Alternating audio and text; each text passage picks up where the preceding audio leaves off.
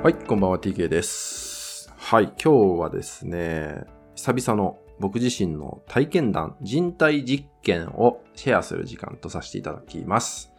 まあ、えー以前から聞いていただいている方はご存知かと思いますが、僕は自分人体実験が大好きでですね、あらゆる実験を自分にしてきてるんですよね。例えば、激辛をめちゃめちゃ辛いものを食べ続けたらどうなるんだとかね。そう。あとは、体を感じ続けたらどうなるんだとか、なんかいろんなね、アホみたいな実験も結構してきてることあるんですよね。そう。で、今回やったのは、ちょっとね、僕自身の中で、ハードルかなり高いかなって感じたんだけど、意外とそんなことなかったっていう結果で、そしてかなり素晴らしい結果が得られたっていうことなんで、まあこれぜひ皆さんにもシェアしたいなって思いました。まあそれは、まあ、タイトルにもあるように、スマホのですね、使用時間を制限したってことです。結論、えー1時間にしてみたってことなんですね。1時間。そう。で、これたまたまなんだけど、あのーまあ、美容室にね、行く時間があって、まあ、大体僕3時間ぐらいかかるんですね、美容室行くと。で、その時に、この3時間っていつもは、その美容室の、えーまあ、鏡の前の、えーテーブル、テーブルにですね、スマホピッて置いてあったんだけど、いつも置いてたんだけど、なんかそれ、どうなんだろうと思ったんで、もうバッグの中に入れて預けちゃえばいいやと思って、で、本だけ、いつも本を読んでるんだけど、本だけポンって置いて、えー過ごしてみたんですよ。そしたら、最初ね、そのそれをやろうかなって思った時に最初、もしかすると不安になるのかなとか、なんか衝動に駆られるのかなって気持ちがあったんですよ。でも実際にやってみると、意外とそんなことなくって、普通に全然余裕で過ごせたなって思ったんですよね。で、それはまあ3時間だからでしょってその時も思ったんだけど、その後ですね、その後、まあ、帰宅する時だったりとか、えーもちろん帰宅した後、家にいる時ですね、あんまりね、見たいなって思わなくなったんですよ。そう。なんか気にならなくなってきて。なので、例えばこう仕事のメールチェックとかね、そういうぐらいをパパッとやって、あとは別にいいかなみたいな感じになって、あ、じゃあこれもしかして、寝るとき、寝るときに見ないとどうなるんだろうって思ったんですね。普段って結構寝る前に見ちゃったりとかしてたんですね、スマホ。でもこれ見ないまま寝たらどうなるかなって思ったんですね。そう。そしたらですね、まあ、どういう風にしたかっていうと、まず、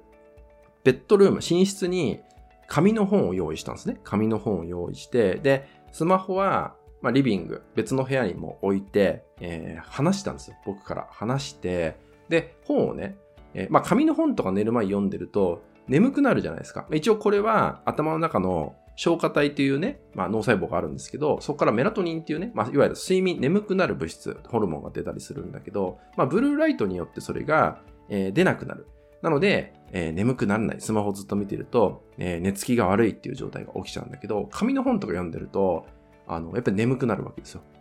そう。で、スマホは別の部屋にあって、紙の本だけ読んで、眠い状態が、えー眠くなる状態を待つわけだよね。でそうすると、スッと寝れたんですよね。もう寝つきがめちゃめちゃ良かったっていうのがあって、そして、えー一応、8時間寝たいなって最近はね、意識してるんだ。僕はあんま寝ないで有名だったんだけど、最近ちょっと8時間睡眠っていうのを結構大事にしてるんで、ちょっと8時間の実験もしてるんだけど、えっ、と、まあ、7時に起きるっていうのをね、えーやってるんだけど、6時50分ぐらいに目が覚めて、パッと、パッと目が覚めて、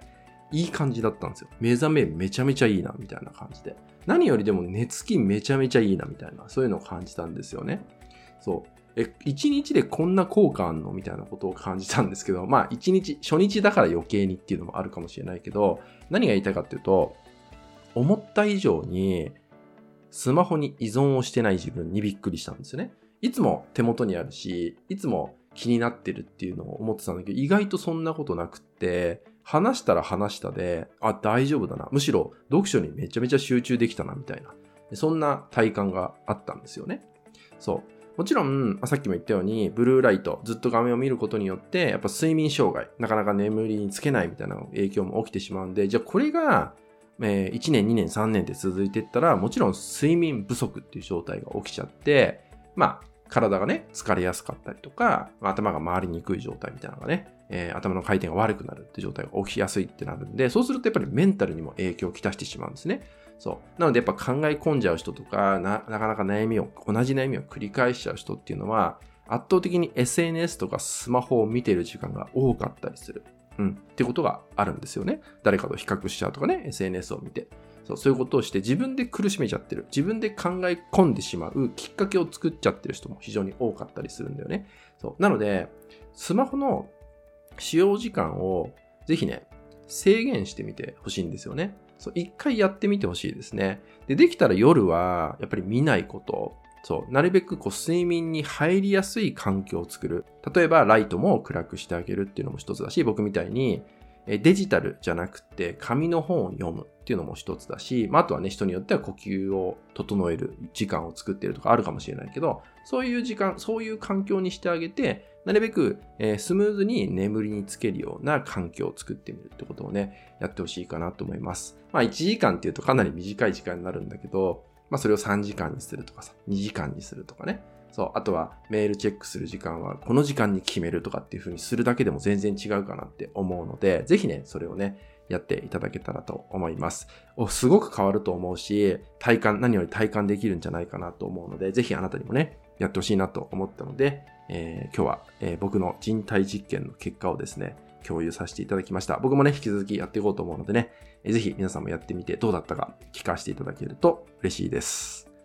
はい。それではね、引き続き LINE 登録、メルマガ登録で特典をプレゼントしております。そちらもご登録いただけると嬉しいです。それでは本日は以上になります。最後までご視聴いただきましてありがとうございました。